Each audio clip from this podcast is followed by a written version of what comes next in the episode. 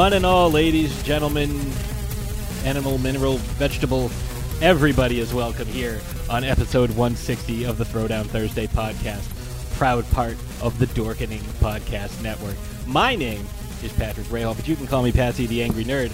And joining me, as usual, is my co-host on the show and my co-host in life. She is the mistress of Merlot, the real housewife of Transylvania, the Michael Phelps of wine, and the queen of the monsters, ladies and gentlemen, Ashes Von Nightmare. Y'all know me. You know how I earn a living. you forgot to mention grade A Quint impersonator. Oh yes, you you have the look, but the voice leaves something to be desired. I, just, I just need to chug a couple more Narragansetts. Yeah. So we are, of course, also joined by the hardest working man in podcasting. He of the velvet voice, Johnny Wolfenstein. I have an admission. I didn't work as hard last week as I normally do. Uh, Do I still get that title? yes, Okay. yes, because it's you know in uh, I- I- in it's, general, It's overall, yes. like everybody takes time off. You know, I read this this uh, this Jeebus book, and it said that like Oh, he rested, right? yeah, he, like he took a break. He didn't work seven days in a row. He's like, "Pff, this creating shit is hard. So wait, wait, are you telling me that I'm working harder than Jesus right now? Uh, Yes. Yeah, take that, Jesus. oh my god. If he heard that, he'd be spinning in his grave. Baby Jeebus. So we are we have a uh, another special show for you. I'm just going to say that every episode because every episode is special. Oh yes, thank. Please drink my tea because you already drank all of yours. But we are uh, we are joined by a talented filmmaker. Uh, he is the man behind Broke Horror Fan, and uh, not too many people know this, but he is a lactating contortionist. Ladies and gentlemen, our good friend Alex DiVincenzo. uh, that is the best introduction I'll ever have. is it though? Is it? It's an introduction. that is the most recent introduction I will have. yes, that's fair. That's fair. All right, Alex, how are you doing it. today? Uh, I'm doing great now. Um, now, how were you before? Well, Better. I heard that this is a very special episode, um, so that made me feel good until you said that they're all special, which makes me feel average. if everything is special, nothing is. exactly. Um, well, we have you on today because uh, you are a uh, how shall I put this casual fan of the the film Jaws. You might say that, yes. Yeah, I mean most people who have a passing interest in something generally get it inked permanently upon their body. I certainly do. Yes. It's like Starland Vocal Band. They suck, but the tattoo is rad. but yeah, you are here to talk uh, Quint with us, and um, And we're I'm- so excited. I was gonna say I'm amazed it's taken us this long. Like, but we've been saving Quint for you. Like, we've had some. Uh, we've tried to get you on before. We wanted to have you on for our uh, our Universal Monster show with uh, when we covered the creature from the Black Lagoon because I know you're a fan. But uh, alas, it was not meant to be. But I'm glad we got you on for Quint. Yeah, me too. Uh, hopefully worth the wait. I, I think it will be. I'm not so sure, but we'll see. But what what we're gonna we do? appreciate your enthusiasm. Well, what we're I'm just gonna trying to make it special. well, yeah, more special, more special than it already is. It's not every day that we have a lactating contortionist on, though. Um, so what we like to do is we like to do a little thing called getting into character, where we ask you a few random questions to help the folks at home get to know you and uh, you know help us get to know you a little better. But uh, I generally don't do this, but I am going to uh, repeat a question from last week because it brought about some interesting conversation. Alex, do you consider a hot dog to be a sandwich? Oh man, I didn't know you were going to start with the hard ones. Um, I'm going to say no. Do you have a specific reason why that you feel this way, or Uh, because it's a bun, not bread, and they're like connected. If it was two two halves of it, I might consider a hamburger a sandwich, but not a hot dog. okay, that's fair. So, if you got stuck in an elevator and you were forced to listen to one song on repeat, what song would it be? Um, I'd probably cheat and pick like the longest song that's still kind of good that I could find. That's fine. But a less practical answer, my favorite song is Josie by Blink 182. Okay. You can dig that. I mean, I tend to when I find a song that I like, I will listen to it on repeat over and over and over again. So I'm, you know, I would be fine listening to as long as it's a song I liked, and it could be Yeah. a lot. So, my question for you is, what is your favorite adult beverage? Um, I do not partake in adult beverages. I am a water with lemon guy. Really, no, uh, you know, like I'm gonna have a milkshake made up of half a gallon of ice cream and an entire bottle of Hershey syrup. um, I'm not sure how adult people might consider that, but I could go for that. Okay. I mean, that's. Are you allowed to do that as a child? uh, I'd be more apt to do it as a child, I think. Right, but but you- As an adult, see, you have the means to do that. Yeah, but as an adult, I'm more concerned about the diabetes. Yeah. right, right. Hey, if you can't die a beat 'em, die a join 'em. So, all right, you know, if you're just a water lemon guy, but I mean, if you were to make a, so I'll change that to if you were to create your own milkshake, like what would you, what would you put on in there as as much as, uh, as much as you would like? Um, I'm a big fan of like weird flavors, but if it was like, if this was like, I was gonna make like, like, ham. yes, like ham. Uh, no, but like just in general, I'm a big, I'm a big weird food guy. Like whatever I can find, like the the Oreos that are like come out every two weeks now. I'll Mhm. always try them. They get me every time. Um, but if I was gonna make myself like a milkshake, I'd probably go like a regular chocolate. Maybe throw some peanut butter in there.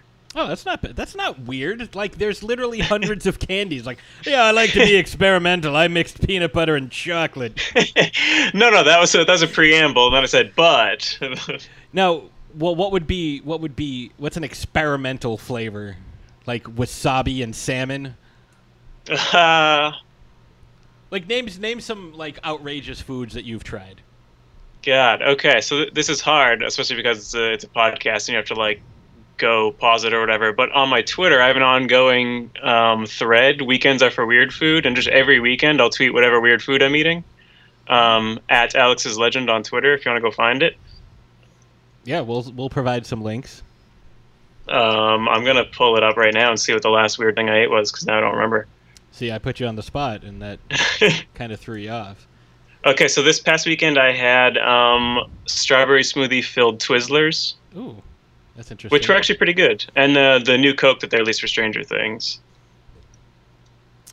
is it uh, is it any good? Um, no, I mean I wasn't alive for the original new Coke, um, but it was decent enough. It tastes more pe- more like Pepsi than Coke, and I, not a big soda drinker, but I think I prefer Pepsi to Coke. So I mean I enjoyed it. Okay.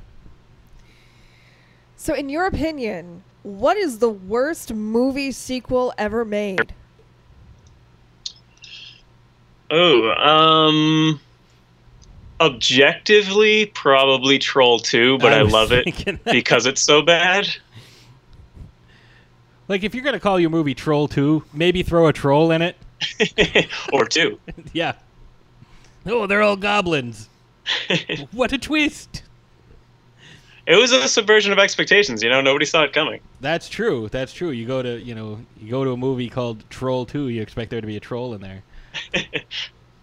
All right. So your your final question, and uh, I'm hoping we didn't ask you this ever at any point, but um, who is your ideal person to meet at a convention? Like if you could meet anyone, like ever. Like they don't have to still be Um, alive.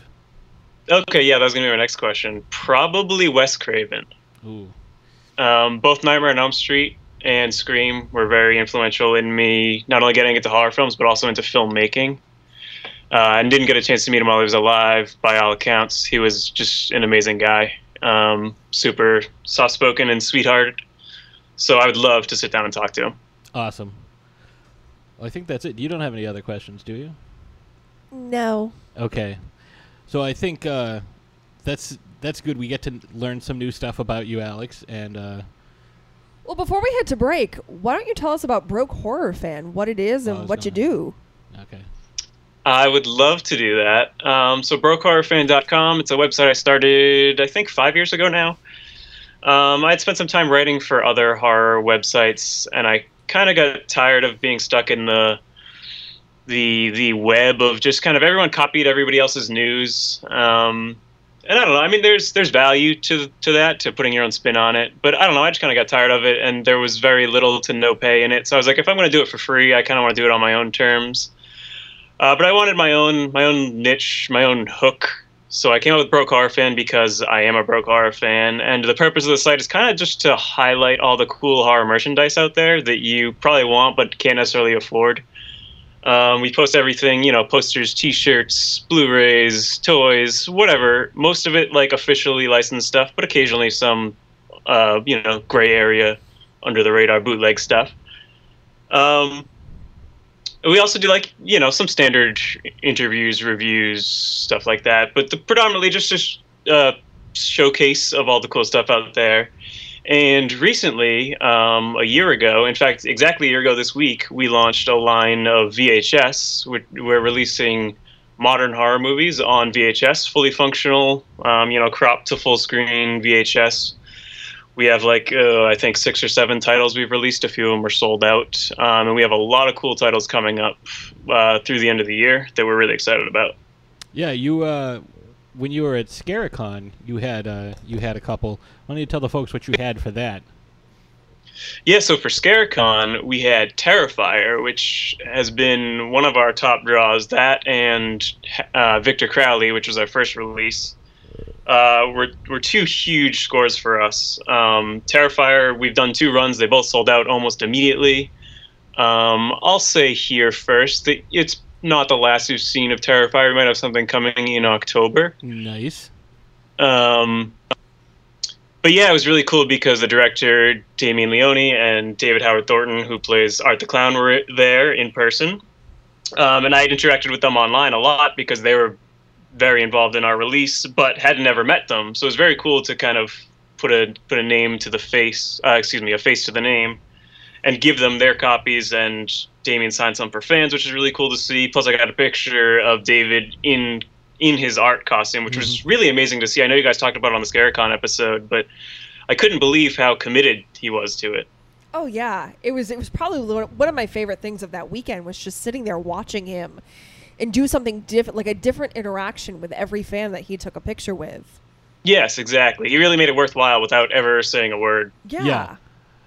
I was gonna say, and uh, we got to see because you introduced me to him, and uh, we got to see one of his uh, specialties is his uh, his impressions that he does. We got to see his Don Knotts uh, Barney Fife impression. and it was it was really good. It was spot on. It was awesome. It's funny because he's he has a background in in being a mime, mi- mimery. I don't know what the word for that is. Mimicry, Uh, mime, Um, Mimecraft. Mimecraft. Yes. um, so he's he's amazing at the clown, but he's silent. But when you see him in person, he's he's just like this spitfire of energy and does all these voices, and he has a he has a background in musical as, as well. So. I don't know, he's, he's a man of many talents, and I can't wait to see what they do with the sequel. And I mean, I'm hoping we can do the sequel on VHS as well, because the first one has done very well for us. Yeah, and uh, they did a Kickstarter for that uh, for Terrifier 2, and they passed their goal in just like a few hours. Like Yeah, the it's amazing. The, the, the fan base is is very rabid. Um, I think it's still going. It's on Indiegogo. If you look up Terrifier 2 crowdfunding, I'm sure you'll find it. Um, We've but posted links. Yeah. yeah, it, it's it's way over their goal, but every cent counts. They're now Mhm. going to have a mystery horror icon in there with with the extra money that they raised. Not to mention all the crazy effects that Damien does. Uh, I'm really excited to see where it goes. Yeah, some of the uh, some of the perks that were on there that sold out really quickly were you know like get killed by art in the movie. Like those were gone moments in. Yeah, yeah. I mean, it's it's such a once in a lifetime opportunity. Like, I'm not surprised they went that fast. I mean, I would I would totally let Art the Clown saw me in half. That's that was a high. I still can't get over the fact that that was a high quality saw blade. Like, it's uh, it's really impressive.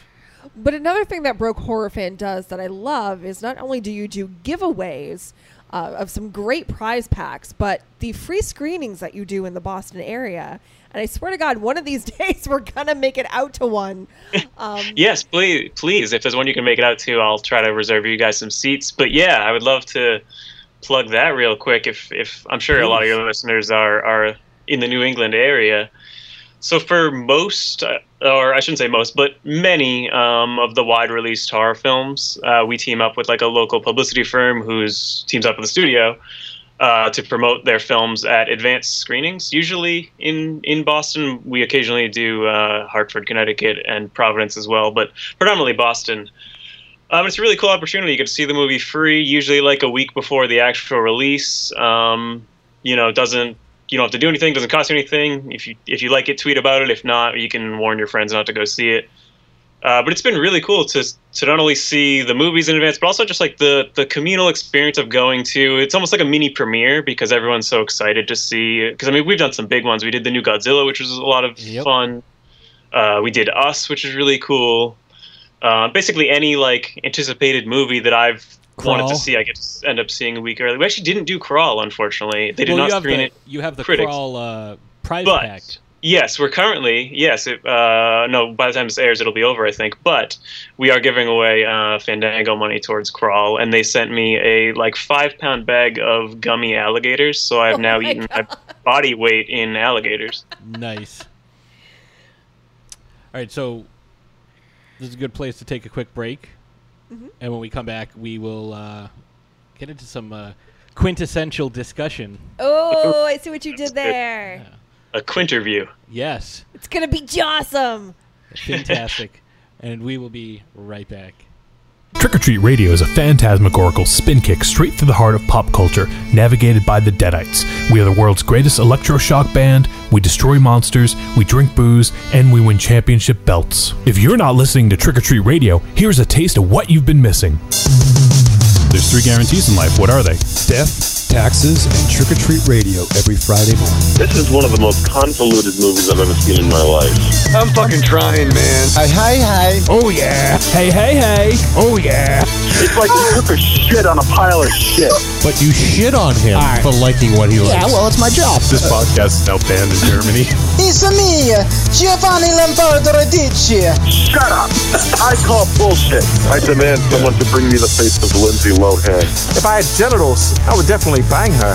Oh, wait. Is she a great big fan person? You just hit the jackpot. This is a weird movie, huh? It had action, it had suspense, it had great characters, it had great acting.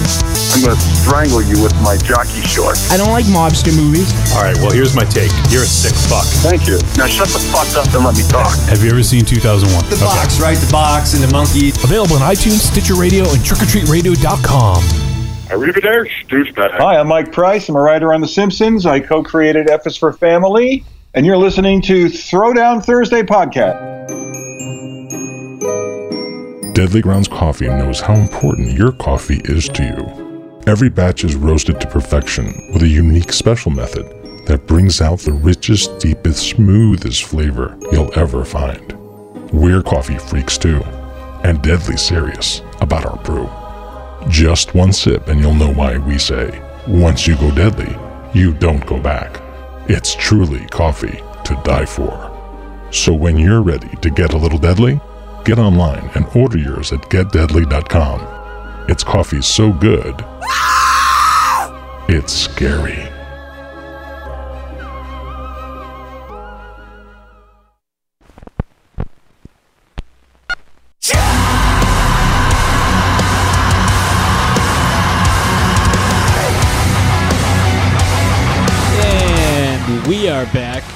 For those of you who are unfamiliar with that, that is the Ice Nine Kills song, Rocking the Boat, featuring Jeremy Schwartz off their album, The Silver Scream.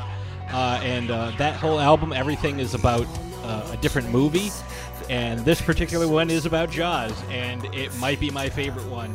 I remember when I when they were slowly releasing tracks off of this, I came running over to you in the lab, and I was like, "Ice Nine Kills has a Jaws song." He said it. He sounded just like that too. I was so excited. It's like heavy breathing involved. Yes. Oh my god, you guys! And uh, there might have been some cookies and cream involved. For those of you who uh, caught last week's episode, you'll know what that means. Um, so, I guess where where we should start uh, with you, Alex, is when did you first see this iconic masterpiece? Um, I actually wish I had a better recollection of it. Um, my brother, who's three years older than me, I think taped several of them, possibly all four. Like, you know, made copies of a neighbor who had them on VHS. Um, and he used to watch them, which is funny because he, to this day, doesn't watch horror movies. Is too scared to watch them. But uh, I don't know something about you know monster movie as a kid. I guess he was attracted to Jaws. Plus, we like I said, we had a neighbor who was like cool and liked them. Um, so as a kid, like I had seen bits and pieces of all of them, if not, you know, the entire movie at various times, but kind of didn't know which one was which until I started getting into horror movies as like a teenager and actually sat down and watched the original. And like I, you know, I obviously knew most of the iconic moments, but hadn't seen them at least in didn't have a full memory of seeing them in its entirety. Um, and I just, from the first viewing, that first viewing as a teenager, I was just blown away. I mean, it works on so many levels as as a pure horror film, as as an adventure. Um, the effects, the score, the direction. Uh, to me, it's the perfect movie. Yeah, I can I can uh, agree with that. Ashes, how about you? So, kind of like Alex, I don't really have much of a of a recollection of like my first viewing. Um, I grew up with it. Uh, my dad was a fan, so I had seen bits and pieces of it, but never really paid much attention to it. Um, it, it just it just didn't pique my interest at the time. It wasn't until I want to say probably high school, college that I I watched it in its entirety for the first time, and I was like, okay, this is this is pretty good. Like I, I like this. There's some good some good action, some good, great gore, you know, practical Mhm. effects, which, you know, huge fan of. Um, but it really wasn't until you and I, Patsy, started dating and you were like, I love this film so much. I love sharks. Sharks are amazing. That I started to watch it with more of a. I'm trying to think of like like I, I really gave it the time of day. I, I kind of like sat down and watched it with more of a like a like a, sh- a keener eye and and gained a, an appre- it's now one of my favorite films like I you know definitely gained a lot of appreciation for it especially for the character we are talking about today who I dressed up as For last Halloween. Halloween Yes. which was awesome So when I first saw it, I remember, um, and the memory pops into my head every time we watch the the Quint death scene. Oh, spoilers! Um, every time Quint dies yeah. Wait, wasn't he the Shack? uh, every Oh, time. oh, I, we're gonna talk about that guy. Oh, Um, thank God. the uh, you know because I watched it at a very young age. You know, I watched it with my parents, and they were putting putting things into context for me because you know we had uh, you know as I've told the story many times on the show, we wore out a VHS copy of uh, of the making of Thriller. So horror mo- like we weren't as kids scared by horror movies so much because like watching that we got to see all the behind the scenes stuff and how they made it so we could understand that this isn't real this is a movie this is just you know this is how they did it with the special effects and so you know i would ask them I'm like well how'd they do this how'd they do that and you know talking about she's like oh he's got blood capsules in his mouth or they're you know they're using a pump to pump the blood or you know so i i've been watching this movie since i was probably four or five years old um, when the Jaws the Revenge came out, you know, we went to the video store and we got that and we watched it. Um, you know, I remember my parents. There's a picture somewhere in my parents' house of uh, my parents and some aunts and uncles and friends, all with 3D glasses on, watching uh, Lou Gossett Jr. in Jaws 3D. and um, so I've I've been watching this forever, and I think this, you know, like Alex, you were saying, this kind of contributed to your love of horror. You know, for me, it contributed to my love of you know oceanography and and studying all the animals that dwell within it, uh, especially sharks, obviously. But yeah, so no, you, go ahead. Uh, I was going to say you, you mentioned you know being familiar with with how the effects works and stuff, but did you still, or for both of you, did, were you scared by it? Because I remember, like I said, I, I don't remember watching the movie in full, but I remember, and this just shows you you know how dumb kids are, or at least how dumb I was as a kid. Um, we had an above ground pool, and I remember after seeing like clips from Jaws, being scared to go in the pool because somehow a shark might come in through the filter or something. Well, I remember my brother being scared because we used to go. You know, we have uh, my my aunt lives at the Cape, and we would always be at the beach.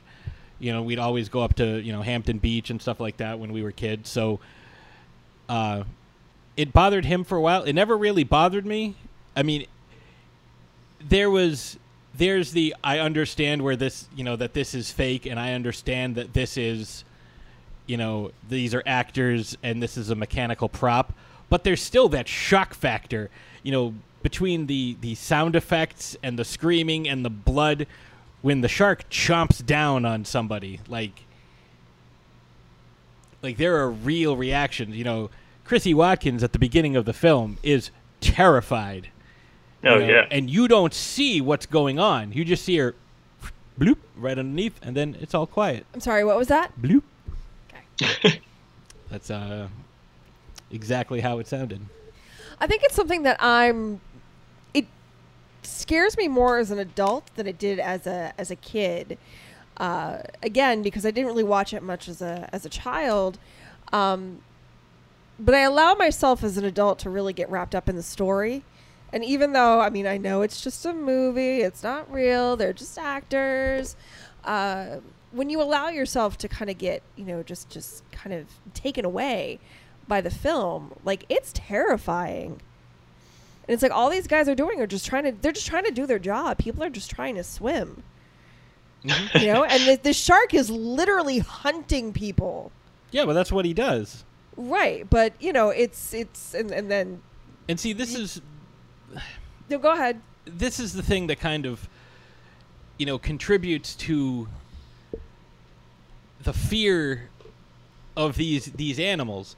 They're not inherently bad or evil. They are just out there to survive which is why there's a there's a shark problem on Cape Cod where we go every year. There's a mm-hmm. huge shark problem because there's a million seals and the sharks are just following the food source but people are like, oh, we have to get rid of the we have to get rid of the sharks. Let's hunt the sharks. Let's kill the sharks. Let's get rid of the sharks. It's like, no, get rid of the goddamn seals, and you won't have a shark problem.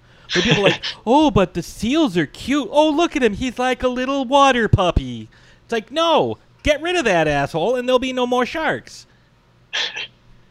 Did you really just call a seal an asshole? Yeah, as a group.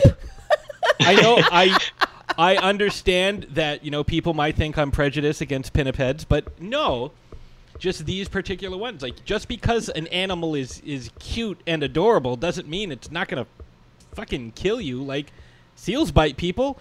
We we saw the seals Right, at the beach. These things are like 800 pounds. They're fucking huge. Right, but like in this film, this shark clearly had some sort of vendetta against the people of Amity, and you know, but but that's No, it not was a food source. Like they didn't. Yeah, but that's not that's very uncharacteristic of, of No, a shark's not. behavior. No, it's not because it's based on a true story. This actually happened in what was it, Alex? Uh, 1912, 1916, something like that, on the Jersey Shore.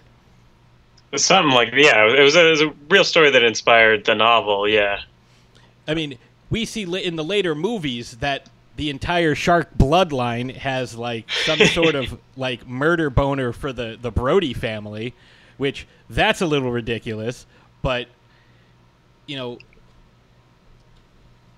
we're getting too far off. We're we're talking about the shark. We need to talk about Quint. Quint. and who he is. Quint, probably one of the greatest characters ever portrayed. You could you could if there's a villain in this story, you could make the argument that Quint is a villain, especially in the latter stages of the film. Quint is a perfect angel. I have no idea what you're talking I mean, about. Larry Vaughn is obviously the the real villain, but you know, towards the end, Quint he is definitely antagonizes Hooper. oh well, they Oh. hated each other in real life. Like Yeah. Robert Shaw absolutely hated my favorite thing about Robert Shaw as soon as they finished filming he like fled to Canada because he had like this huge tax debt that he was going to go to jail for Did you not see that in your notes? No. Yeah, this like- is news to me. As soon as he finished filming, he was like, "I'm out," and he fled the country because the IRS was gonna like seize all of his assets and arrest him because he didn't pay his taxes. So he just flew to a country without extradition laws. oh my god, I love him even more. So talk about talk about your your uh, because you have a ton of notes.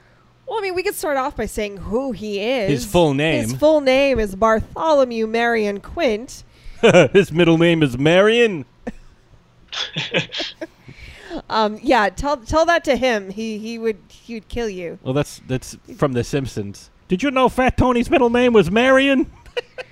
Everything everything just goes back to The Simpsons. Um, so he is a grizzled shark hunter who once resided on the island of Amity in the shanty seaside port of Meneshma.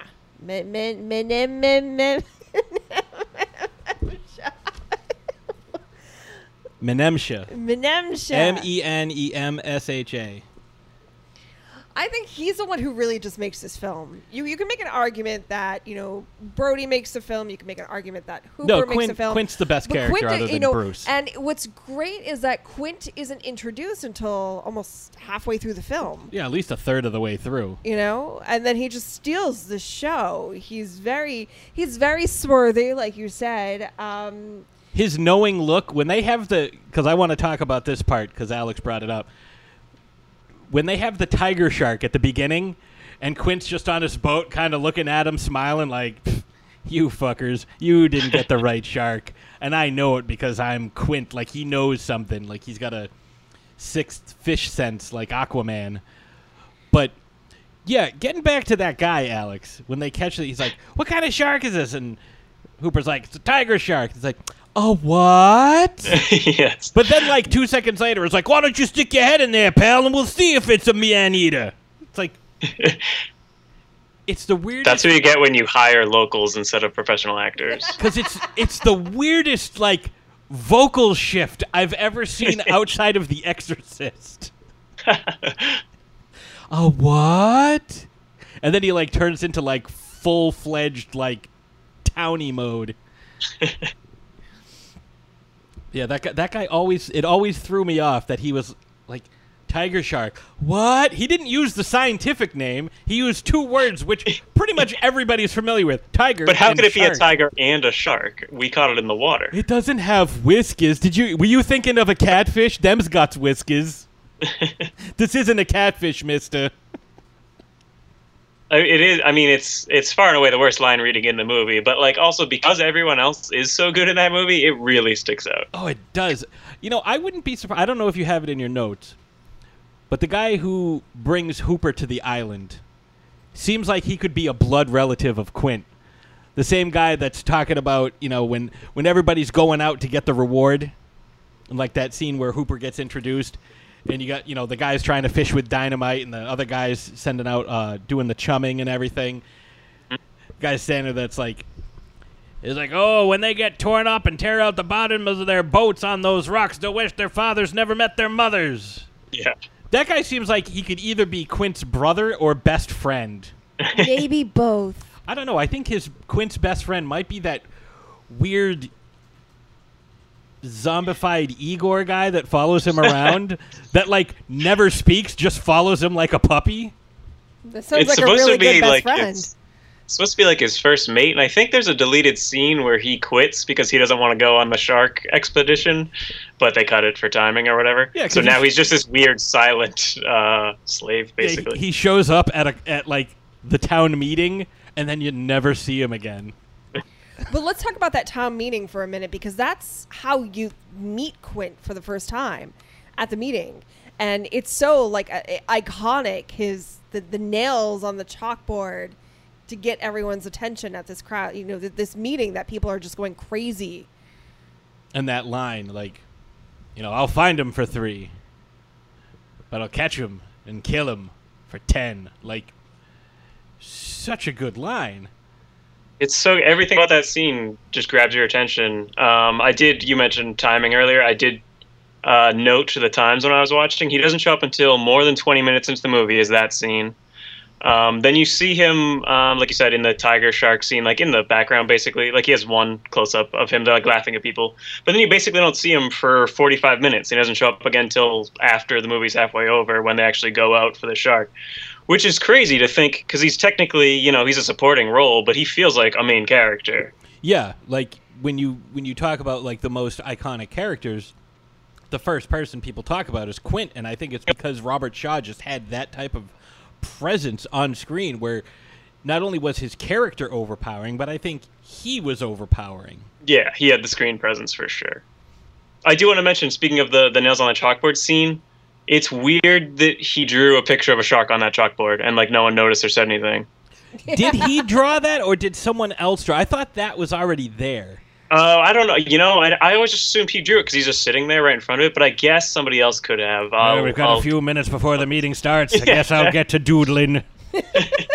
I'm all out of crackers. oh wait, I found one in my pocket. Even if it was just some Amity townsperson, it's weird that someone was like, "All right, here's what we're looking for: artist rendering of a shark." Not to scale, because there's like a little stick figure in his mouth.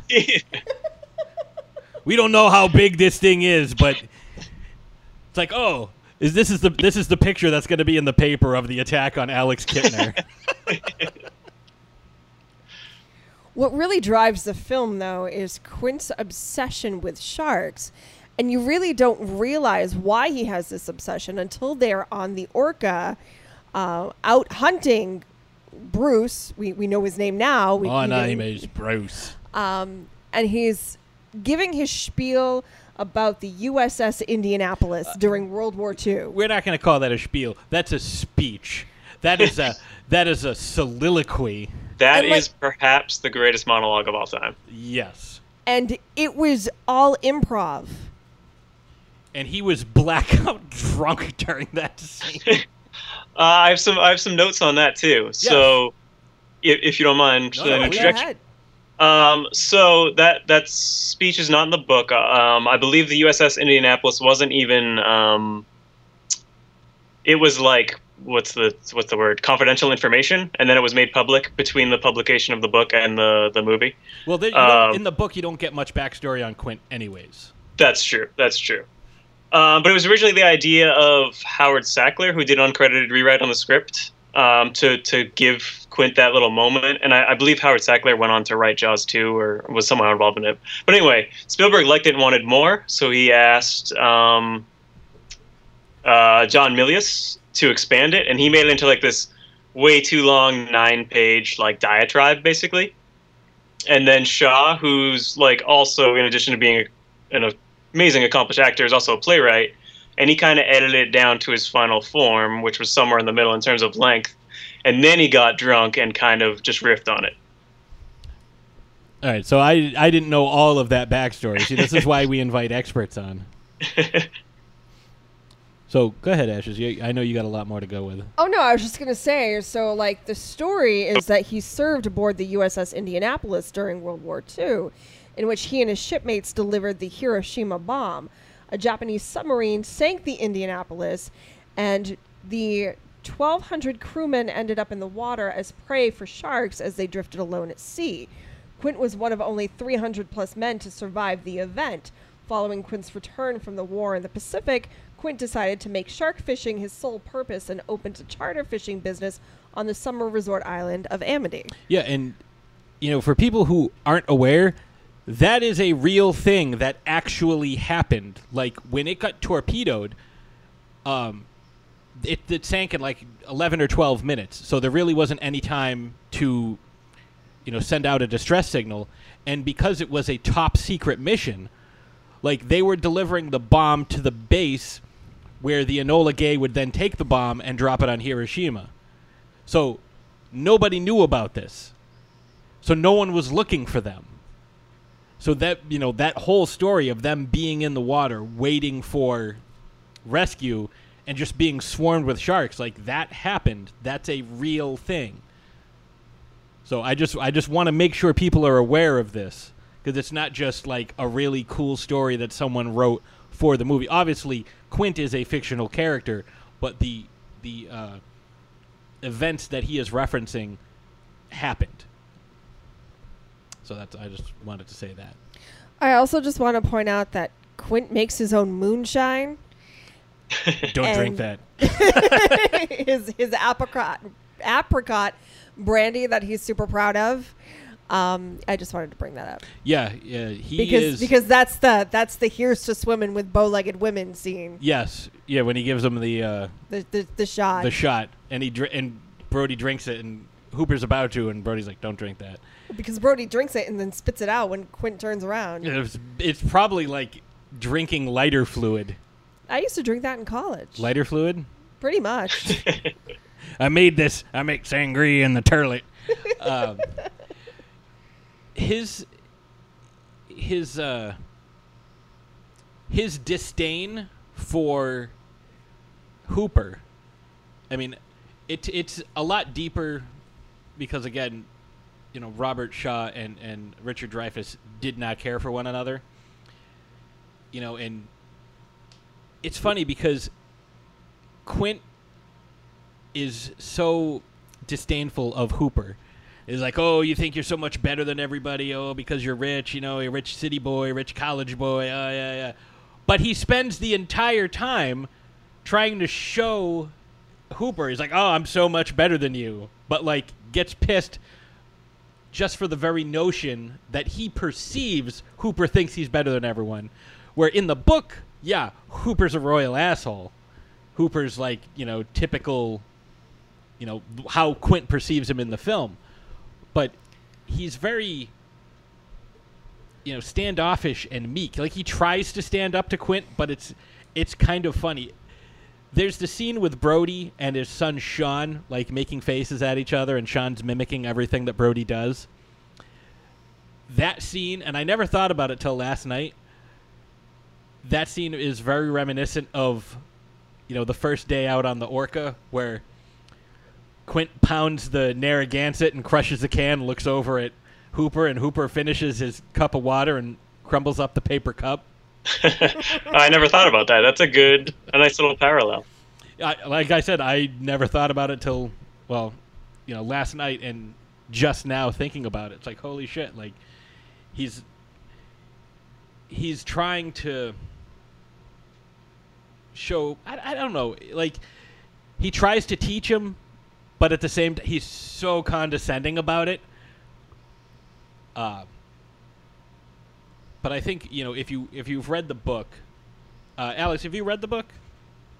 I have. Okay. So then you know that, you know, Quint is a lot less, you know, arrogant in your face because he rarely speaks. He rarely has, like, any dialogue in the book. Yeah. And he's more, you know, the, the shark to him, this particular shark is, a, is an obsession. Like you were saying, Ashes, this is what his business is. Since Well, I mean, surviving. it's the- personal. right. Since sur- his business is personal. Since surviving the USS Indianapolis and the shark infested waters after that, he has made it his mission to kill as many sharks as possible to avenge his his friends. That's movie Quint. Uh, book Quint is more, you know, kind of just swarthy sea captain, but he's clearly modeled after Captain Ahab. And in the book, that's how he dies. He doesn't get eaten like he does in the film. He's his foot gets tangled up in a harpoon rope and he's drowned exactly the way Captain Ahab is killed by Moby Dick. So there's a lot of parallels to that. Oh, I got another fun fact for you on that note. Oh yes, yes. Um, so Spielberg wrote a draft of the Jaws script uh, in which Quint was introduced watching Moby Dick in a theater and like laughing his way through it. Then everyone gets like mad and leaves, and he just keeps laughing. Uh, but they couldn't get the rights to the movie. Oh, see that would have. See that uh, that might have been a little too on the nose. Yeah, I was just gonna say the same thing. Yeah, like the parallels are obvious enough. You don't need to kind of throw your throw it in your face. Right, you don't need to hammer it home. Like, you know, I like when you have um, some some exposition, but it's presented in a way like you know the the Indianapolis speech. Like, that's a whole ton of information. That's basically him saying, I hate sharks because sharks killed my friends, and you know, my goal in life is to kill as many as I can. Here's why. You know, but instead, you have this moving, stirring speech that provides all the exposition you need. But you've already seen, you know, his home, you know, and he's boiling a shark jaw as you know we first get to see the inside of his house, and it's just decorated. Right, but it kind of puts things into perspective when he gives his his speech. You know, you just think that he's this crazy, wacky fisherman character. You know, which you see on because Amity is is it's the Cape. You know, you see Yeah, in these, Martha's these Vineyard. fisherman towns. Um, you know, and he he makes his own moonshine, and he uh, has his own whale oil business on the side. You know, it's just just very stereotypical. He's unkempt.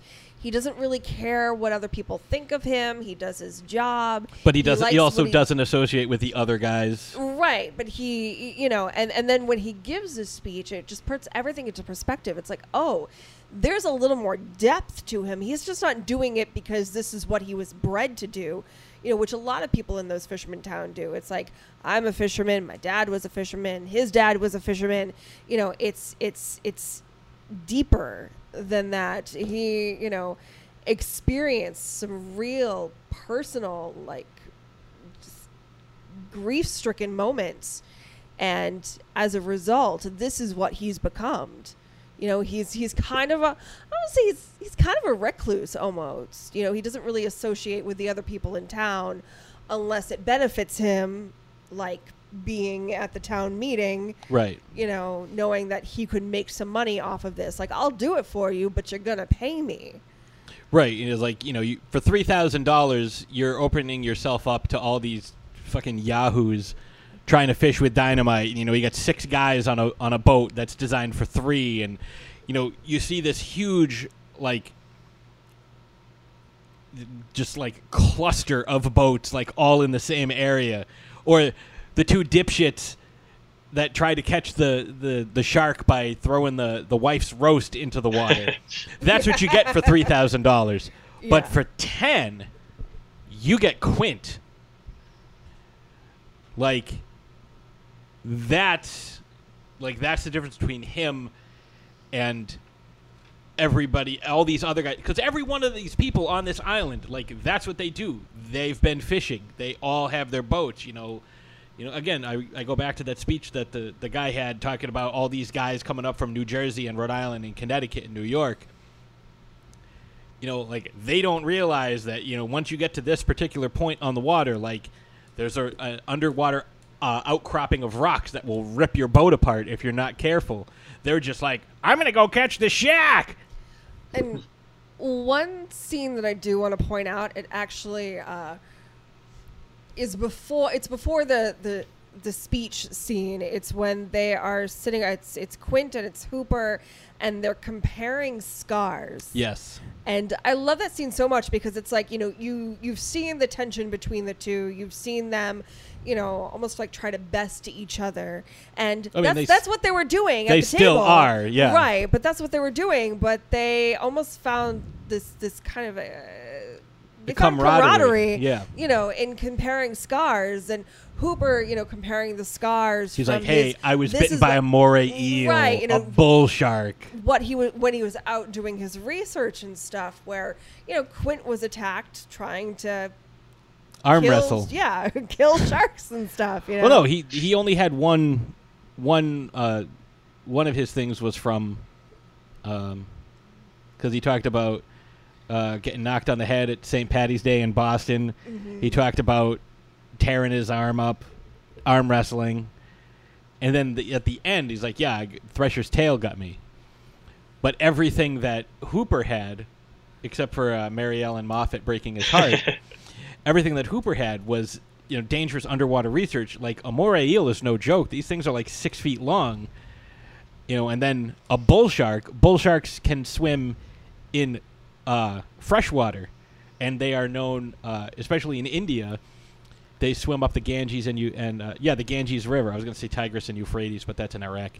Um, the Ganges River, because part of uh, and I've mentioned this on the show in the past. Part of the uh, the rituals, the the like uh, funerary rituals for um, Hinduism, would they would float bodies down the Ganges, and the sharks are just like buffet. Like this is great, and to a shark, and there's a Far Side cartoon about this, and it shows like two two alligators, and there's just like a bunch of clothes all around them. Like, oh man, that was great. No horns, no claws, just soft and pink, and that's what's great, you know, for a shark. Like, a shark can eat a person, like they don't have to worry about really getting injured. They don't have to worry about them fighting back because people are not at home in the water, which is why they're easy to be picked off by these sharks. Right, but They're not fast. They're not going to swim away like a seal. No, but here's the thing: to a shark, human tastes disgusting. It's not the taste. When a shark bites It's, into it's you, no, it's not the taste. It's the fact that we don't have enough fat content. right? When they bite into you, they're basically they're testing, but because they're so big and strong, and so much bigger than a person, when they bite you, they're trying to see what your fat content is. It's just love bites. their um, their sensory organ. They don't have fingers and hands to check, so their sensory organs are in their mouth. So when they bite you, they're trying to decide if it's worth exerting the energy to eat you. Because if they eat a seal, they're going to be digesting that for quite some time because seals are mostly blubber. So it takes longer to break down, and it's going to you know Me slowly, too. Yeah, it's going to slowly. Uh, they're to slowly digest it, and it's going to give them uh, energy because like Hooper says, all this thing does is eat and swim and make little sharks. They don't sleep because they can't stop. If they stop, they die. They have to constantly be swimming with water. They swim with their mouth open to get the, the, the, the water so they can siphon out the oxygen right. through their gills. They can't go backwards, which we do see in this movie. Uh, and Alex, there is a uh, an error that I, I need to bring up with you because I've already brought it up with Ashes. And when they are investigating Ben Gardner's boat, and Hooper Mhm. pulls out the shark tooth, the point is up, and the bottom part of the tooth is what's wedged in the wood. That's not what happened. Like the point, because the shark would bite into it, so the point would lodge into the Right, wood. right. Yeah, that's a good point. So it's the only thing that really bugs me. That and the shark swimming backwards because they can't swim backwards. But Also, you can't shoot an oxygen tank and make it explode. yeah, but you know, again, there's some suspension of disbelief. No, definitely. yeah, because we, you know, we talked about that as well. Now, in in the the book, you know, we see Quint almost get uh, not in the book in the movie. We see Quint almost have a reverence for this animal. You know, he shoots him with the barrel, and then he's trying to tire him out, and then you know he shoots him with a second barrel. Then he gets a third barrel in him, and you know Hooper even looks at him and goes, "He goes, did you ever see one do this?" And Quint's just like in awe, and I think that's kind of when he snaps. Now, I don't know what you guys think, but I think that's when he snaps. When he's like, it's almost like he's dealing with a supernatural creature at this point. What do you think? I'll let you go Uh, first, is that- Alex. Yeah, no, but- I was gonna say I feel like his his first breaking point is when he smashes the radio, which I think happens a little bit earlier than that, if if I'm not mistaken. yes. Um, but I never really thought about it in those terms. But it, it's a good point. Like I, I, I wouldn't I wouldn't refute that. Um, I think he see he sees it as almost like like a like a mythical mythological creature, um, just in awe of its of its power. But because of that, he only wants to stop it more. He becomes more obsessive. Yeah, he thinks he's going to take it home to his taxidermy man and give him a heart attack. But like Yeah, even when he sees what he brung him. When the first time he sees the shark and Hooper's like, "Oh, that's a 20 footer," and he's like, "25." 25, Three tons yeah. on him. Like he's like, I think he's simultaneously like, "Oh my god, this is going to make a huge trophy," and this is like. I think part of it is he wanted to either catch the shark or die trying because he knew that if he got this thing, like that's it. Like, where's the next challenge? There's Yeah. nothing else that is gonna give him the same satisfaction. Like, this is his white whale. Yes. Yeah. And I think he looks at, at the shark with admiration. To like, uh, I think he sees himself in the shark. Right. And it's like, you know, this shark was presented to me as a challenge. This shark wants to challenge me in a way I've never been challenged before. It's like the labors of Hercules. You're right. And it's it's, you know, he he admires the shark for that. He sees himself in the shark and wants to best himself. He wants to be the best. He has to be the best. And you know, I I don't think he goes crazy. I think Oh no, just he's he's insane. He's insane at that point. But I mean, like he's kind of insane. Well, if you're gonna put it that way, like he's kind of insane the entire movie, no, no. See, uh, see, I'm with I'm drinking with- at people's legs and stuff. he he was already hammered at that point. Like Robert Shaw was drunk at that point. so I mean, when they're when he's out there and he's like, "Yeah, I'll just go get this. I'll just go get the shark. No problem. It's no big deal." And then like he starts to get over. He's like, "Oh no, no." He when he's talking to Hooper and Brody, I think he's really trying to convince himself. Oh no. You know, oh, we already got a barrel in him, so we'll, you know, he'll pop up, he'll get tired, we'll just get him and bring him in. Like he's trying to convince himself as much as the other two. But I think his obsession was like, okay, well, here's what's going to happen. Either I'm going to die or that shark's going to die. Either way, I'm good with it. And we see that especially towards the end when he's revving the engine and revving the engine and revving the engine. And, you know, he blows the engine out. And the shark starts ripping everything apart. And then uh, it leaps up onto the onto the uh, the deck of the boat and he starts sliding and that's when Quint's like I've made a terrible mistake. this is not I thought this is what I wanted. But I mean, Quint's death is so poetic, though, because I mean, he would not want to go any other way. Uh, I think that's what he thought until he was staring at it. I think that's uh, Staring at it while being swallowed. No, as he's sliding down the as he's sliding down the deck, he's grabbing and grasping for purchase anywhere he possibly can. He's trying to keep himself because as much as he admires this, as much as he loves this, he's just like, "No, I thought this is what I wanted, but I don't." At least that's my interpretation because he tries like hell not to get eaten.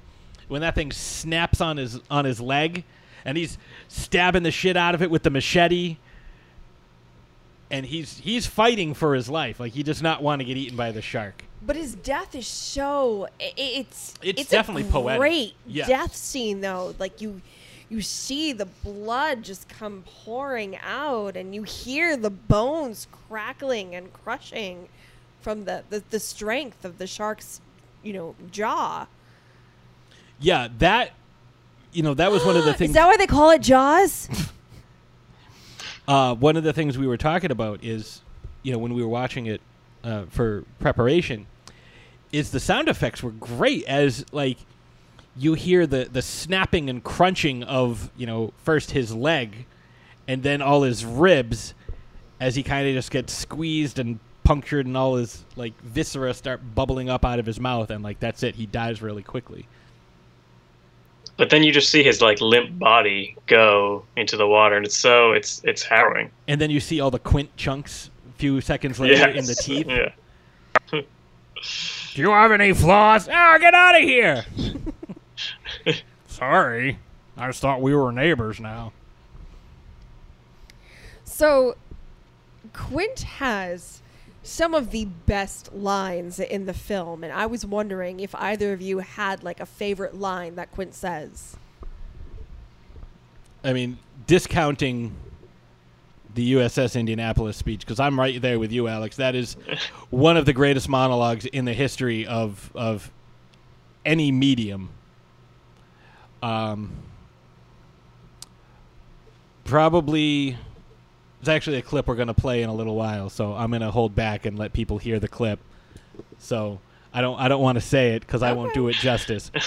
Uh, Alex, what about you?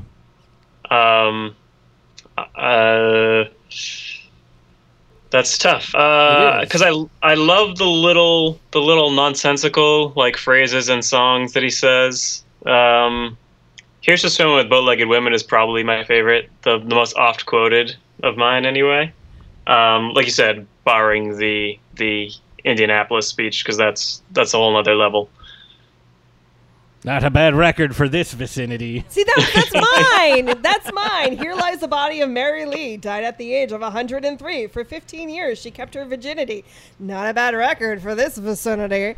And it's just so funny because that's when they're loading on the boat. And he's like just yelling random and phrases he's just to like, them. it- it's kind of like his yo ho. And Brody's wife is there and she overhears it and just kind of Chief, like. you got your rubbers. and I mentioned this. I was like, you know, for a long time, I didn't get why he thought that was so funny. when I was a kid watching that, it's like, yeah, like why wouldn't you bring your rubber boots? Like you're going to be getting splashed and it's all wet in water. like, you know, that makes sense. I also love when they're on the boat. I think it's like the first day um, when he radios back to shore to Brody's wife. Oh He's yeah. bringing him in for dinner. Over. It's like everything's fine. Nothing to see here. Move along. no, I'm I'm glad. So obviously we know that they went on to make more Jaws films. It's its own franchise at this point, but I'm really glad that they killed the Quint character off in the first film because uh, that's all you needed. Yeah, like with the way things get sequelized all the time, like there's really no reason like he would have been like it would have been like beating a dead horse. Like he's too good to have in multiple films. Like he needed to just be in this one. Like I don't know what you think, Alex. Like on the one hand, yes, it would be kind of cool to see Quint in a second movie, but we've tried seeing these uh you know them trying to not replace but like duplicate that um, yes, that that's my thought exactly. Like I love the character. Would have been cool to see more of him, but you know, if if they convinced Robert Shaw to return for a sequel, if if they didn't kill him off for whatever reason, he would have been like a cameo where he would have just been like an exposition dump, and they try they would have tried to replicate you know the the magic of the USS Indianapolis scene. Like you know, that would have been the writer's first thing. Would be like, oh, we need to give him another like iconic monologue, and it just would have been like, I don't know, fallen flat. Uh, so it's definitely uh, quality over quantity. Um, you know what he would have been and this it's another steven spielberg film you know he would have been um i'm totally the color purple. no no i'm totally like blanking um sam neill as alan grant bringing alan grant back in a later film to kind of try to recapture the magic Exactly. Yes, exactly. that's what he would have been Exactly. Even even Goldblum in the last uh, Jurassic Park or Jurassic World. Yeah, Um, or the it- second one yeah, that's true too. It just yeah, it just it wasn't necessary in those instances. And I feel like it, it would have been unnecessary in this instance either. I, I feel like it would have almost like devalued the character a little bit. Yeah, if if you're you have an iconic character and you're trying to bring unless he is the focal point, which he's not. Like the it's the story of the Brodies, with the exception. I I know Michael was so- uh, it was either Michael or Sean in the third one. I don't know. I that one I don't feel is even like canonical because it doesn't make any sense. Um, it's it's kind of like you know like the Star Wars movies are you know there's other things going on, but it's about the Skywalkers. This is about Brody. It- I mean, why even? You know, it's like Rocky over and over again, fighting different foes. And it's it's interesting that Hooper survives. He dies in the book. Oh yeah, he gets Um, wrecked in the book. yeah. Uh, but he just kind of pops up unscathed at the end of the movie. Hi, And it I'm kind Richard of- Dreyfuss.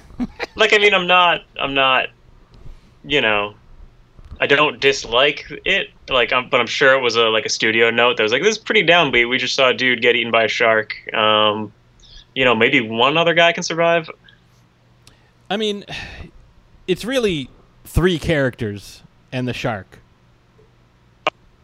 You know, so killing off one, prob- arguably the best character, and the shark. You know, fifty percent survival rate's not bad. I mean, Spielberg had said, you know, after reading Benchley's book, um, that he was rooting for the shark because none of those characters were remotely the same. Like Hooper's like screwing around with Brody's wife. Well, and, and Robert Shaw had read the book, and when Spielberg approached approached him about playing Quint, he wanted nothing to do with it. He was like, "Yeah, I read that piece of shit, and I, I don't want any part of it." And and Spielberg was like, "No, we're we're doing something different. Like, it's gonna be the same premise a little bit, but we're we're doing something different." So he really kind of had to be coaxed into the role. And actually, I think it was Shaw's wife at the time who convinced him to Mary Lee. give. um, that was a, her, her last words at 103. Yes. to the movie, Quint, uh, Shaw, Robert Shaw, be Quint. I don't know if she would call him Robert Shaw. Bobby Shaw. Yeah, yeah. It's informal. Mr. Shaw was my father. but yeah, no, I, I, I can, I can see that. Like, you know, I mean, but I think that happens a lot. Like, someone's like, "Oh, I don't really understand this character, so I don't want to portray them in a movie." Like, uh, was it Sean Connery turned down Gandalf? He's like, "Oh, I don't like dragons." So like he turned and like they were like, "We'll give you fifty percent of whatever the movie makes." She's like, "No." So Ian McKellen did it, and it was just like, it's like I made millions. I mean, I don't know. If you're Sean Connery, do you really need it though? What is this, a wizard? No. How many ladies do I snug? None. this is bullshit. That is the worst Sean Connery ever. Yep. Just saying, I'm well aware. Can we get Ashes to do Robert Shaw again? That was more accurate. Oh, look at me! I'm Robert Shaw. I am. Didn't Sound like that. Uh, yeah, so overall, Alex, you know, tell us about your feelings. Just like, not just for Quint. Ju- Just in general, how, how like, are you Quint- doing, Quint- Alex? Tell us about your feelings. Is that foot thing better? I don't know. Like, about, The lactation helps. Yes, yes. Oh, I've changed the name of the uh, episode, by the way. I think it's going to be lactating horror fan. Oh my god. I'll uh, sign up for the URL before that happens, so no one beats me to it. But yeah, the, uh, the just like how Quint interacts with everyone in general. Like, what is your like? You know, put on your your psychiatrist hat and like tell us a little bit about who Quint is. You know, because you're you write as well, so you know who who's your uh, not who like what's your assessment of of Quint? Um, I, I think we touched on on all the major points um, across the episode. He's kind of at first glance, he's just this, you know, grizzled old drunken sailor, and like he's an amazing portrayal at that. But the more time you spend with him, up through the the Indianapolis monologue, you realize, oh, there's a lot more to this guy than that. And then you, once that point hits, I mean, the movie in general, not just the character, but I mean everything goes to 100 at that point. And then you get the the it's almost like mania, I guess you could call it. Um, because he's it's it's deeper than obsession because he's also kind of kind of gleeful about everything that's happening. Um, and he he just I don't know. I mean, he almost fearlessly stares death in the face until it's it's close enough to kill him, and then that's when you see that fear. Uh, and I think that kind of makes him more human. Like you said, you could argue that he's kind of the bad guy, um, but I mean, any villain. Uh, what makes a good villain is that the villain thinks that they're doing right. They don't think they're the bad guy; they think they're the good guy. Exactly. Um, and that's that's Quint to a T. yeah, before he was just Quinn. Damn it! so you know when i when i look at this character i you know it's almost like you know we we get to see him as you know how he presents himself to the town but as he you know embarks on this journey with these two other characters you know hooper and and brody it almost is like you know they're in the you know he's he's very gruff and he's very stern with them the whole time. And then they're they're having dinner. It's after dinner. They're they're drinking they're comparing scars. They're just you know talking and having a good time. And he, it's almost like he lets his guard down and shows his vulnerability to show these guys like hey you know i'm not really just an asshole. Like i'm not asking you to like me but i feel like it's important for you to know this about me. Yeah, absolutely, and you can see that like it's played so well because Hooper notices the tattoo, and you can see you can see Quint's kind of reservation, like you know, do I want to to open this Pandora's box kind of thing, and then you know, ultimately, obviously, he does, and then Yeah, the 'cause- room just kind of quiets for his speech. Yeah, because Brody's like, "Oh, what? You know, what's that?" And he's like, "Oh, I had a tattoo removed." And Hooper's like, "Let me guess, mother," and starts laughing. He goes, "No, that Yeah, was the yeah. USS Indianapolis." And then that sobers him up, and he's mm-hmm. like, Yes, you were on the Indi." And Brody is completely ignorant. Like, what are you talking about? Like, Brody is the real, you know, because I like puns, fish out of water in this situation. Like, he's out of his element. He's only there because he believes it's his duty as the the chief of police. And even being in Amity, he's out of his element. Yes, because he's used to being in New York. Yeah. and you know he's just he's trying to do his best and i think you know that's where he becomes you know really the hero because he out of everyone you don't expect brody to strike the killing blow against the shark Right. Yeah. I mean, he's at least a likable character. One of the things that always bothered me, though, was Alex Kintner's mom slaps He's 300 Brody. years old. Well, that. I mean, hey, good for her if she can still get at it. Uh, she smacks Brody across the face. I heard you knew about this and you wanted to, you refused to close the beach. I'd have been like, listen, I wanted to. That fucking anchor suit over here wouldn't let me do it. I will say the the I mean the the film streamlines a lot from the novel and eliminates Yeah. a lot of like subplots. And the book does explain that the mayor was like pressured by the mafia to keep the beaches open. Because he took a lot of money from them. yes, yes. Yeah. I mean he's still he's still an unlikable scumbag, but at least he has a reason for keeping the beaches open. And this one he's just like, yeah, no, let's just keep them open. Like it probably won't happen again.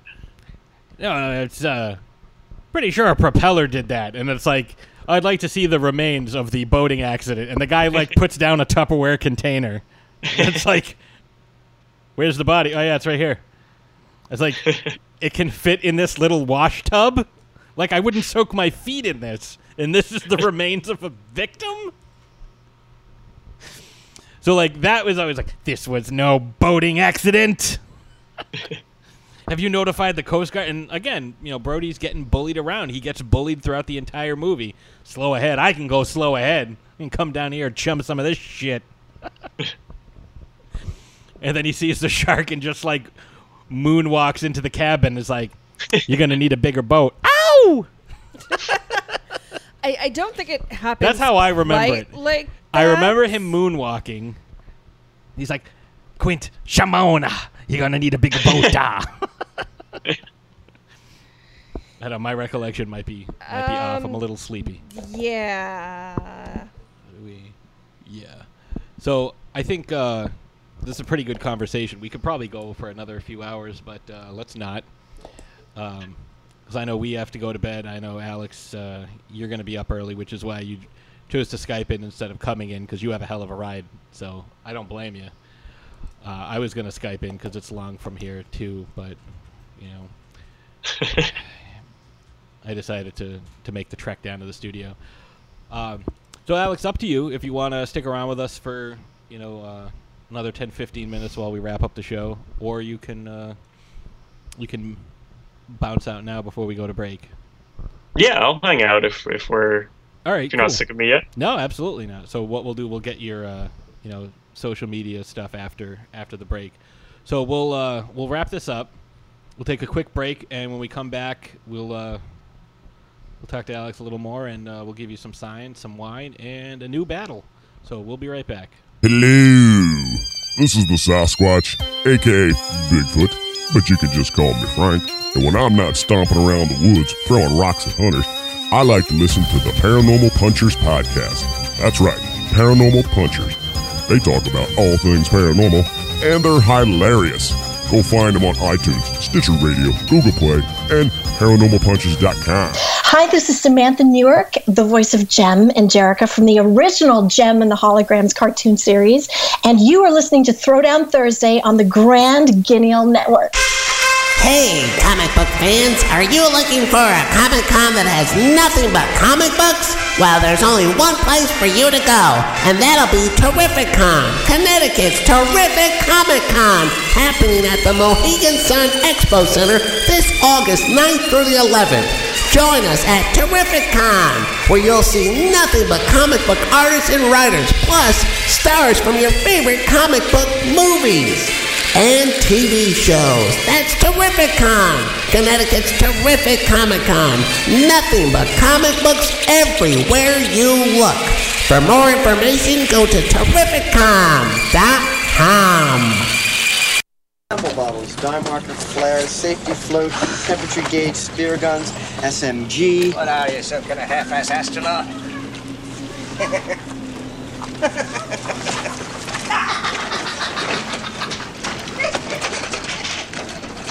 Take that junk out of yourself below and you'll lash it secure, You're right? You understand me? Jesus H. Christ.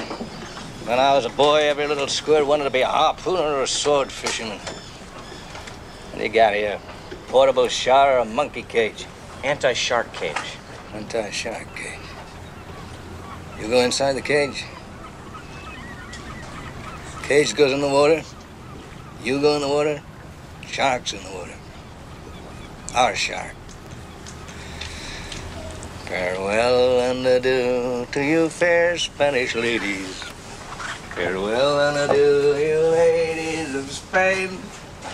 For we've received orders for to sail back to Boston. And so never more shall we see you again. That is my favorite Jaws moment, moment for Quint. That's the best speech, other than obviously the Indianapolis. Uh, so, Alex, I'm glad we uh, we had you on for that because I, I wanted you to hear that. Oh, are you are you there now, Alex? yes, was I not before? Uh, yeah, Wolfie. When we go to break, Wolfie mutes everybody's mic, and he Gotcha. was he was trying to keep an eye on the the YouTube clip. but yeah, that's well, I am happy I got to hear that as well. yeah, that's it's such a great when I hear some kind of half-ass astronaut. Would that be a, an astro or a not? No, all right. So um, Just- I don't know. I don't know. Dead air is great for a podcast. well, I was, this really is special, guys. I was, I was, I was, uh, I was gesturing at, at, at Alex, but he can't see me since we don't have a video feed, uh, so it didn't didn't work as well as I had planned. Um, but no, I thought that was a pretty good conversation. Like I said, we could go for a long time on this, but you just love talking about sharks. I do. I love talking about Jaws. I love talking about sharks. I love you know. And this speaking of sharks, we have a new battle. we do have a new battle. So, uh, Wolfie, can we have the battle theme, please?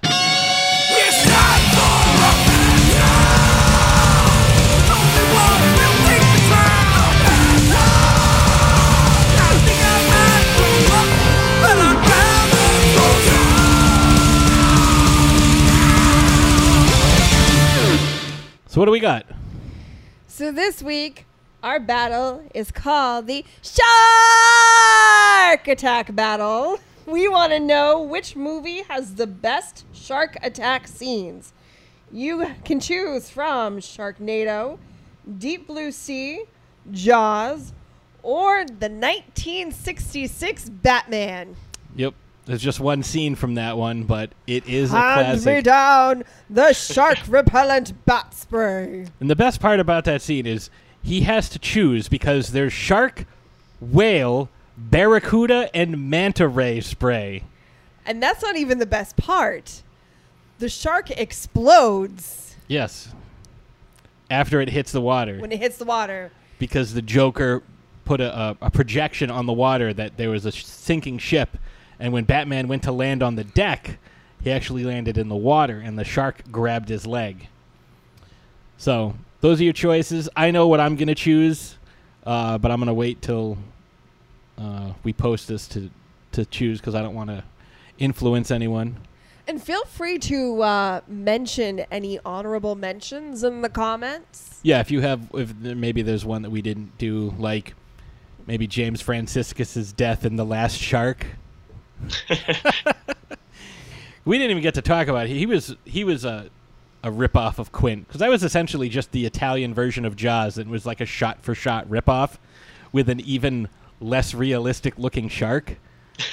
At least with Jaws, you, you they intersplice some actual uh, actual shark footage.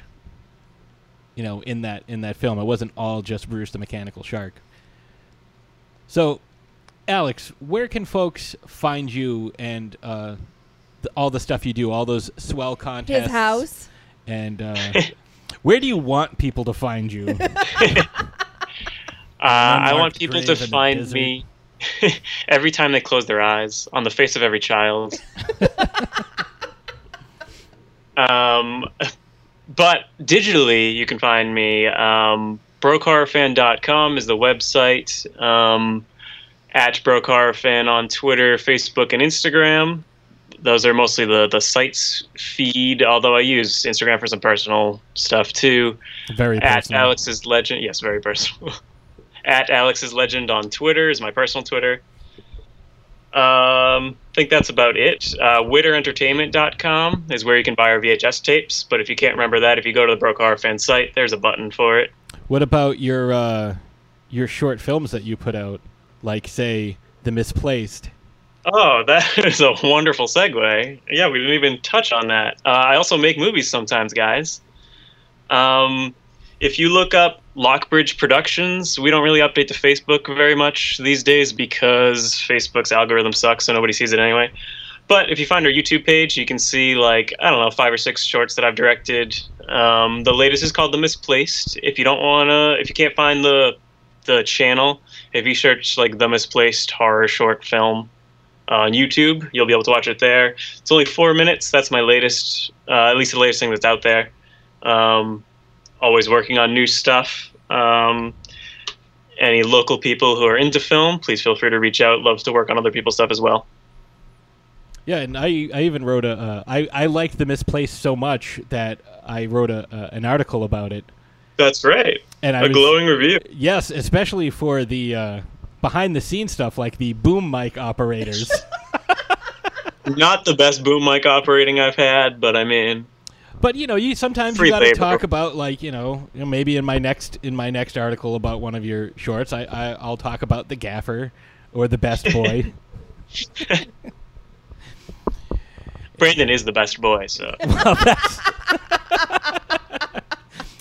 before we before we let you go, because we do have science and wine to do, I would like there was a specific experience that you had that we were witness to at Scaricon, oh no. and it was uh, you were rebuffed by Billy Zane. Oh, this is my USS Indianapolis moment. Yeah. So tell the folks at home why Billy Zane would not let you take his picture. uh, because he's an asshole. I Uh, but for some context, um, so I was there covering the event for Horror Fan. Um, you know, had my camera on me all weekend. It's a, I mean, it's a 70. It's a digital SLR, so it's a, it's like a big looking camera, intimidating looking camera, I guess. Um, but you guys had the booth right across from the the photo op booth, Mm-hmm. Which was awesome. And I hung out with you guys most of the weekend. So we got to see a lot of the, celebrities come through and all the people that came through with them. So I got some photos of some of the celebrities doing their, their photo ops or whatever. And at one point, I don't even think it was for a photo op. They just happened to be there. But Billy Zane was posing for a picture with, and I'm sorry, I don't remember his actual name, Terry Kiser. I do remember Yes. Weekend at Bernie's and Friday the 13th 7. Um, so they were posing for a fic- for a picture, and I kind of just like snuck up next to the photographer and was like going to take a similar picture from you know a side angle. And before the picture could be snapped, Billy Zane looked me dead in the eyes, pointed at me like thousand yard stare, even though I was only five feet away, and was like, "No!" Like scolded me like I was a bad dog, and then just like pretended like he didn't do anything. I turned very red, so I'm told, and just like walked with my tails between my legs back to your booth. And Billy Zane took his fucking picture with Bernie. Yeah, it was uh, it was very akin to like Dikembe Mutombo after he blocked a shot. He just wagged his fingers like, "No, no, no, not today." Yes, yes, he did. Oh, there was a finger wag. You're right. Yes, there definitely. I remember the finger wag, but I I had uh, when I did my post on the on the website, I had mentioned your interaction with Billy Zane, and I, I had to make sure that I got it on the show. Yeah, no, good call, good call. I will, for the record, um, I mean, I shouldn't say he's an asshole, although I did read other people said they didn't have pleasant interactions with him all weekend. But for the record, I was there for media, had a media pass, had permission to take photos at the event. I wasn't like trying to steal a photo with him. Right. was just a photo of him. Um, I think it may have So just boiled down to he didn't know who you were. He he wasn't familiar with you, you know, and you know I, I can understand, you know. I mean, or he could just very well be an asshole. but I don't. Well- but we don't know him, so we don't. right. Uh, Yeah, but don't at the same time, say I mean, anything. who am I to say I'm not Billy Zane famous? Uh, Right. But like, Yet, yet, yet. I'm getting there. Not at this rate, but uh, he like. I could understand if I tried to like steal a selfie with him or something, but this is a picture of him. Like, what? I don't know. What's the worst I could do with it? It's not like I was getting out of paying for a picture with him. I don't know. yeah. I, I mean, I can I can see both sides of it, but you know, again, you know, maybe if you if you you know get a chance to talk to him at another time, you know, maybe he's Just like, show, like flash your media credentials. Be like, "Hello, sir. I am the media. I am me. with the media. I am Alexis Legend. Ooh, that could be your drag name. Oh, yes, that would definitely be your that would definitely be your uh, your drag name. I will keep that in mind should I go that route. Uh, but I still love uh, Tales from the Crypt Demon Knight, so Billy Zane's cool in my book. All right. So, I think what we'll do, uh, we do have uh, science and wine to get to. Uh, Alex, if you want to stick around for science and wine, you can uh, do our outro with us. You know what? Why not? I don't know much about either of those topics, but I will listen in the background. All right. So uh, let's do some science. From the blackness of space, timeless from the void, you terrified to learn of Patsy's science facts. So, this week's science fact is a little thing that I found out about uh, last night, and I immediately had to share. Uh, Wolfie, you may have seen this because I shared this with uh, a, uh, a mutual vegan friend that we have, and uh, I don't know if you got a chance to see this, but there was a, uh, a gentleman who was trying to put out uh, a type of tofu called hufu, which has as the closest approximation that he could get to the taste and texture of human flesh. So it's for people who don't want to eat meat but are curious as to what human flesh tastes like or just want to know what human flesh tastes like without actually eating a person. Or Wolfie, I don't know if you got a chance like, to see that. Vegan sharks. Yeah, the seaweed shark. Wolfie, did you see that? or I did not. But um, what what are what are your thoughts on that? You know, as someone who does not partake of meat or animal products. Uh, vegan human flesh? Yeah, it's one of the weirdest things I've ever seen. Well, I, I guess if you know if you just have a craving for flesh and, and you know you want to be humane about it, sure, go for it. I mean, I can I can But is it you know like I, if I eat if I eat another human, I want to gain their powers. So Well, this is for people who you know don't want the guilt, and you know what if you don't gain their powers? what for if the cannibal with morals. So it's interesting how he uh, was able to come up with the flavoring and the texturing, like he did. well, I- probably had to uh, you know test extensively. oh yeah, you know, you know, it's like oh, there's veal. Oh, that's little kids. It's like, you know, we had this conversation with uh, Bill and Kyle from Survival of the Film Freaks, but this is before we knew about Hufu.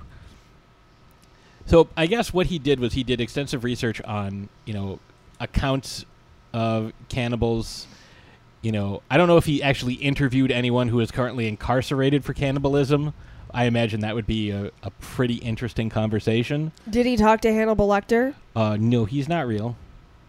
What do you mean he's not real? He's uh, I'll, I'll explain to you TV and, and movies off air. You gonna tell me Santa's not real either? Well, he did get the Infinity Gauntlet at one point, but that's a different thing. But yeah, Hufu is a uh, I, I I don't know if it is currently available. Is it really called Hufu? Yes, like instead of tofu, Hufu, H U F U. Yeah, F you too, buddy. But uh, but yeah, it's it's interesting, and I just think the the concept is fascinating. I mean, like it's it's definitely intriguing, but my my question is why? Just just why why why is there a need for for that? Like, why would you even think of coming up with that kind of concept? Curiosity. Ask me how it is.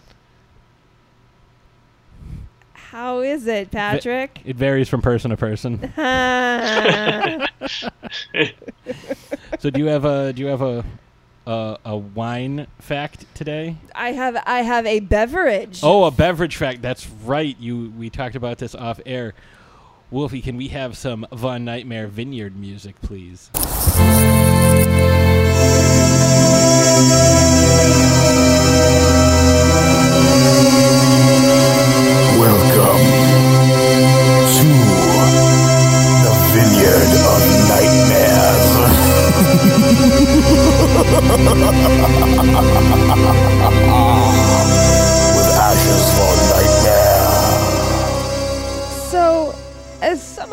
Know, I don't always drink wine.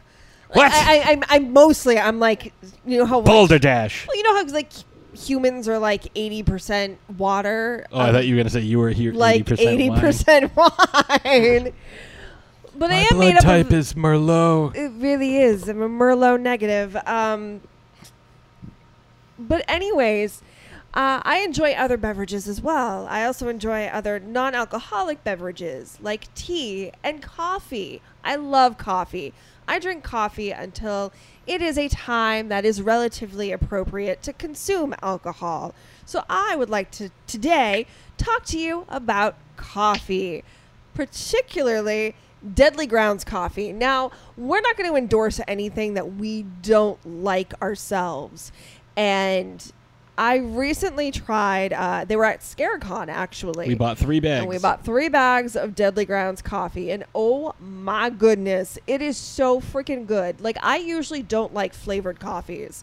Uh, the, the taste is, is, I don't know, it kind of has this like fake filmy taste it in my opinion like it just it's off and i don't i don't like it but we picked up the toasted almond the chocolate cherry and my favorite witch's brew which is like a chocolate raspberry. And it is so freaking good. I, I can't even put it into words how good this coffee is.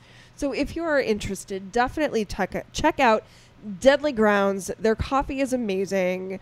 Um, if you want to get deadly while you drink your coffee in the morning, you know, um, yeah, it's just it's just really good. I love drinking my witch's brew from my witchy coffee mug, and it just makes me feel all witchy in the morning and ready to take on the day. Yeah, it's great stuff. I, I like the uh, the toasted almond, but there's so many different flavors mean, that we have to try. You know, because we bought from them like in person, we were able to actually sample some of their their The blueberry stuff. Oh my god. That was good, and their Hell's Fury, which is like their super like dark roast blend. Hell's that was, Fury. Yeah, that is that is that what I said? That I don't. I just heard you say dark roast blend. Wolfie had a picture of a capybara on his on his computer, and I, saw that. capybaras. It's a capybara and like surrounded by ducks. it's just ducks swarming around a capybara, and that kind of dragged my attention Really away. good radio right now. Capybaras. It's not my fault. I just I saw that and ADD, I'm sorry ladies that and just- gentlemen. You're gonna tell me that if you saw a capybara being swarmed by friendly ducks and they're just like walking on them and playing around them. Like you're not going to be like, hmm, that warrants a, a moment of my time. How do you know that's not the duck mob? You don't know, And like they're they're they're taking out a hit on the capybara. oh, they're doing it very politely. they're just kind of milling about. But anyways, Deadly Grounds Coffee, definitely check it out. You can order online.